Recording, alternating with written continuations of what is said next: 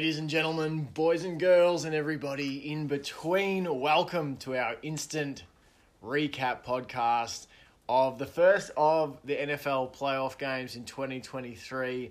The San Francisco 49ers dousing the Seattle Seahawks uh, at Levi Stadium. Levi Stadium? Is that what it's still called? I can't remember. Yeah. In San Fran. Uh, my name's Jake, and I'm joined on the couch by the one and only Minnesota Jack. How are you, Jacko? I'm good. Glad to be here on the the famed uh, JBSE E couch. That's, that's right. It's a very famous couch.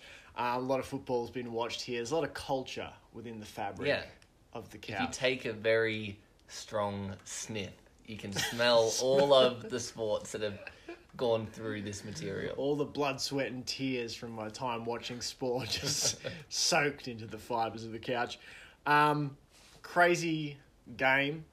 The the 49ers, it was a bit of a roller coaster of emotions. The 49ers get up 10 to nothing um, and look like they're going to cruise. And then all of a sudden, Seattle comes back in the second quarter, leads 17 16 at halftime. And we're like, oh shit.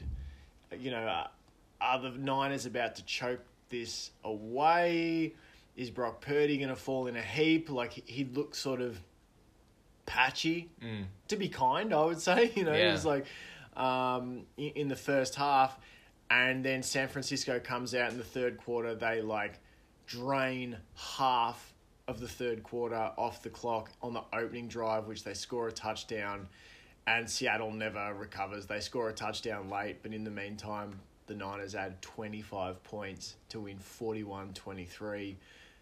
What was your sort of like, I don't know, what were your thoughts watching this game? How do you come away feeling? Like, yeah, where are you at with it? Yeah, it was a bit disappointing for Seattle because you, you're up, yeah, mm. by a point, but you're up against the 49ers in their house at halftime in the playoffs, a game that no one was expecting you to to win. Yeah. And you were in a winning position at halftime.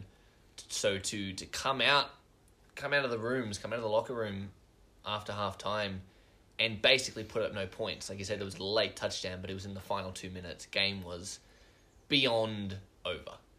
Um, so to score zero meaningless points uh, it was disappointing because we were sort of on the Seahawk train a little bit. I think we, we both wanted the 49ers to win for, for Brock Purdy. Yeah. We're sort of we're, we're on that train um, more than the Seahawks. But, you know, they, they were rallying and they were they were up. And you're like, oh, maybe this is the upset. But they just couldn't they couldn't capitalize on that position that they had put themselves in. They couldn't capitalize on those early drives by the 49ers that ended in three and outs that they had to punt away, mm. forced a few field goals where I said to you, like, if they can force field goals, maybe they give themselves a chance. And they did. Yeah. They gave themselves a chance. They just couldn't keep going with it. And it, it, it wasn't the sort of thing that happened straight at halftime. Like, they were driving to tie the game up in that third quarter Yeah. when I think it was Bosa went in and strip sacked Geno Geno Smith. Yeah. And you just felt from that point on all all hope, all energy was kind of sapped from Seattle. Uh, and from that point on they just couldn't do anything and you felt like the Seahawks had to do everything right plus maybe get a turnover to win this game. It was like just don't turn the ball over, be efficient, score and yeah, probably steal a possession to win. And so you felt like the fact that they not only didn't do that, but they turned the ball over twice was like, ah, well, it's it's over now. And I think they felt that as well. They were like, ah, shit, that was our chance, and we just gave the ball back to the 49ers, and they did what they did, and they you know scored twenty five points pretty much unanswered. Yeah, and, and like looking at this game, some things that stand out, like the the Seahawks allowed seven point nine yards per play. So if you're allowing almost a first down on every play Yeah. in terms of yardage, you know, on average, it's going to be really hard because even when you, you know, there are a few times where they were able to make, you know, a, short gain. uh, You know, even and very occasionally a loss when, when San Fran tried to run it, particularly when they tried to run it up the middle. I thought like then you know Brock Purdy would answer back with uh, you know, 10, 15 yard completion, um, and, and the, the chains would move. Um, San Fran didn't turn it over. No fumbles lost. No interceptions thrown. They only allowed one sack. They only punted once all afternoon. The Seahawks had to punt four times. I think that if if you said before the game that the, the Niners are going to punt once, Seahawks are going to punt four times, that was about the way you thought it would go in the Mm. end, and and that's the way it turned out. Um, did what did you think about Seattle like running the ball? They only ran what twenty one times with running backs. That they had twenty five carries total. Four of those were Geno Smith for twenty eight yards. Um, Kenneth Walker fifteen carries, sixty three yards. DeeJay Dallas six carries, thirteen yards. Did they go away from the run, or were they just stopped in the end? You know, they were discouraged from running the ball. Well, I thought they looked okay early. Um, you know, Kenneth Walker got that touchdown. He was running okay. Didn't look like he was going to take over the game, but he had a few good runs, and you thought, like, this might be sustainable if, you know, and Metcalf was having a good game. Yeah. Like, maybe this will be just a nice balanced offense for them. Um, but yeah, they definitely did go away. There's no, Yeah. no there's no question about that. But the, the question is more about why did they go away? Were, were they forced to because they were down so early in that second half, like, mm. oh, they just had to start throwing the ball. Did the 49ers do something differently on Yeah. defense? You felt like the defense for the 49ers went back out there and thought, okay, enough of this. Enough of this. Yeah. Let's go in and put our foot down. And, and they did that in the run game, and they also did it in the pass game, you know, picking off Geno Smith and mm. Getting that strip sack. Like, they, they, they were putting more pressure. Um, so I, I, think, you know, Kenneth Walker's a rookie. Like, Yeah, can't expect him to tear that game up, but at the same time, Brock Purdy's a rookie, and he did tear this game up. So that kind of goes to show that whether you're a rookie, whether you're a, even a starter for a decade, a lot of your success depends on the talent around you and the environment you're in. And unfortunately for for Kenneth, he just wasn't given the right opportunities at the right time to to make plays. He he did what he could, but the, the game plan just didn't really allow for him to really go off.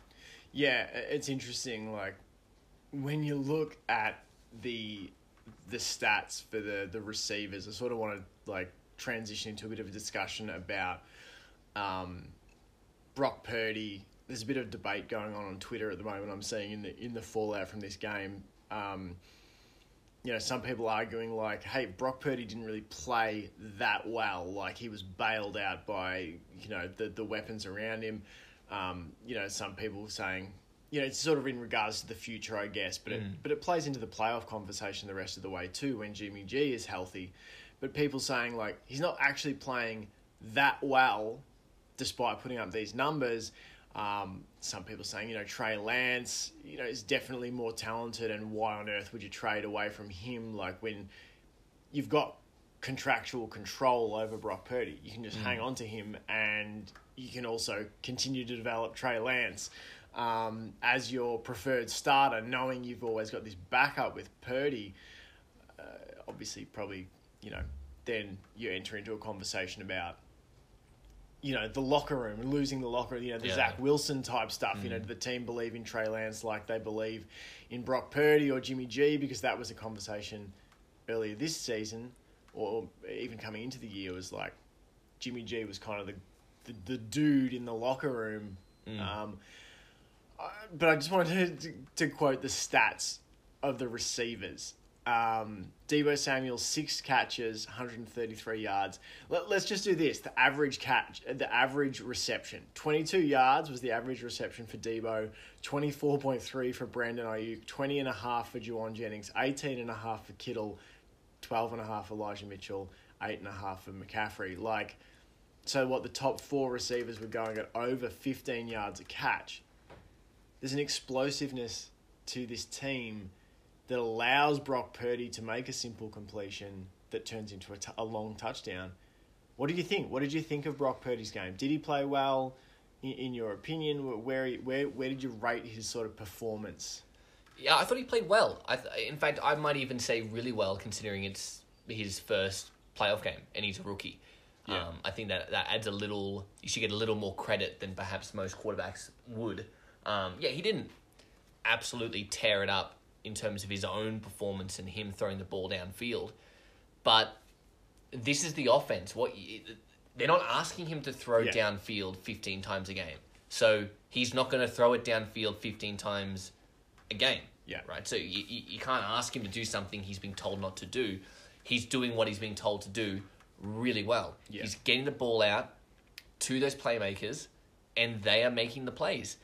And like it's a little different, but it's like no one complains when Aaron Rodgers was with Davante Adams saying, "Ah, but he's not that good. He has Davante Adams." Yeah. It's like just because a quarterback has really good talent doesn't mean that the only talent belongs in the receivers or the running backs. Like, Yeah. the, it is a mutual thing, and I think that goes. I think that's uh, applicable for Brock Purdy here. It's like, yeah, he might not be, he might not have a great arm, right? He might not be like Tom Brady, Matthew Stafford from last year. Like, he might not mm. be these guys who just like chucks it down. You know, Justin Herbert, like Yeah. but he's not being asked to do that. Yeah. What he's being asked to do is he- he wasn't so efficient this game, but all season is be efficient, Yeah. complete the ball, get it to Deebo Samuel, get it to George Kittle, Yeah. get it to Christian McCaffrey, get it to these guys, and let them take the ball downfield. Mm. And that is what this game was. Yes, sometimes he'd miss a throw. He had, to, especially early on, he looked a little nervy. Had a couple almost picks. Like it actually was. He was not playing very well, but he got into the rhythm, and that there came a point in this game where the 49ers looked unstoppable. Not because every play was a positive play, Yeah. but because every drive was just going down with ease. Yeah, maybe they went, maybe there'd be two incompletions, and then it's third down and 10. It's like, ah, Mm. George Kittle for 25 yards, another two incompletions, but Deebo Samuel for 50 yards. Like, the, that was sort of their game today. And at the end of the day, if you score points, you get, what was it, 41 points. Yeah. Doesn't matter how you get those points, you got them. his scrambling ability like really impresses me. It, like that. Should like, have had I- five touchdowns Yeah, th- that that throw he made where he's like weaving from sideline to sideline and finally came back, found the guy in the corner of the end zone. It was dropped. Like that was maybe one of two kind of Mahomesian, Mm. maybe even one of three. There was a touch, two of his touchdown passes were slipping out of pressure in the pocket and delivering a, a, a pass now to a wide open guy, but it's the ability to get out of pressure that allows you to deliver it to the wide open guy. And not all rookie QBs actually know how to do that. A lot of guys run into sacks because they panic and get happy feet. He's actually calm enough in the pocket to to identify where the gap is that he can escape and and then make the throw. Like there was some high level stuff. Now there was some like shaky stuff too. That's but is- isn't it funny like because I think you you contrast that, and I guess that's why people are down on Trey Lance. Is the one start he had this year was week one in the pissing rain against the mm. Bears, and he went fifteen of thirty one for one ninety four, no touchdowns, one pick. Uh, he also had a fumble that he recovered. You know, quarterback rating of fifty five. So that's like the lasting image people have of Trey Lance in their heads. There's nothing to say he can't get better, but the thing with with Purdy is that, like, he's allowed to have mistakes. Like he's a rookie QB. That's almost what's funny is that the standards that we're trying to hold him to here on on Twitter and stuff. People go, oh, like he didn't play that well. Dude threw like 323 yards, three touchdowns. Should have had and rushed for one himself. Mm. Should have had five total Yeah. touchdowns because he found that guy in the end zone on a fucking brilliant play. Now, yeah, he's got his issue like like all quarterbacks. You know, he's gonna have moments. But who is the better quarterback in this game? Like I feel like Brock Purdy played Yep. better for And for more longer. consistently. Yeah, Geno Smith had a patch there where he, I think he had only like one or two incompletions. Yeah, it's dynamite. He was he was Geno Smith. He was Yeah. r- had a high completion percentage, but also lots of yards. Like he was on track for a classic Geno Smith game, um, and then yeah, it just fell apart in that second half. Whereas Brock Purdy had a small patch early, Mm. but still managed to work through that and not cause any turnovers, and then got on a roll and just yeah had a great game. it's those plays for me. It's the escapable plays. Like I get, you know, people like, oh, you know, it, it, most you know rookies or backups can hit, you know, Deebo Samuel wide open over the middle, whatever. True. Most rookies and most backups are going to struggle to make those plays where they're able to elongate the play to keep the drive alive. That to me is the difference and why, you know, I go, man, he's a baller. Is it's that stuff. He's he's smart, he's crafty. Not all backups do that, not all rookies do that. Like, yeah, a lot of guys can hit wide open receivers. But sometimes the only reason he gets those wide open receivers is because he makes the defense work for longer because you can avoid the pass rush and that sort of thing. So I think there's a bright future. I think it's a great problem to have in San Francisco where you've got three quarterbacks potentially on the roster Yeah. who give you good options, you know. So uh, they'll have to make a decision, I think, about Jimmy G because I I think he's a free agent. I'm not sure off the top of my head. Um, but I anyway, doubt we see all three. No, That's what no, I'm saying. they'll- I they'll doubt have to one of them's two. going. Yeah. Um, all right, that's it. That'll do. We've got 15 minutes till kickoff uh, for Jags Chargers. We'll try and do a Yeah. instant recap for that one as well. Um, thanks for listening, guys. Hopefully, you are enjoying the playoff weekend. Uh, we'll uh, we'll talk to you shortly. Get some more football up, ya.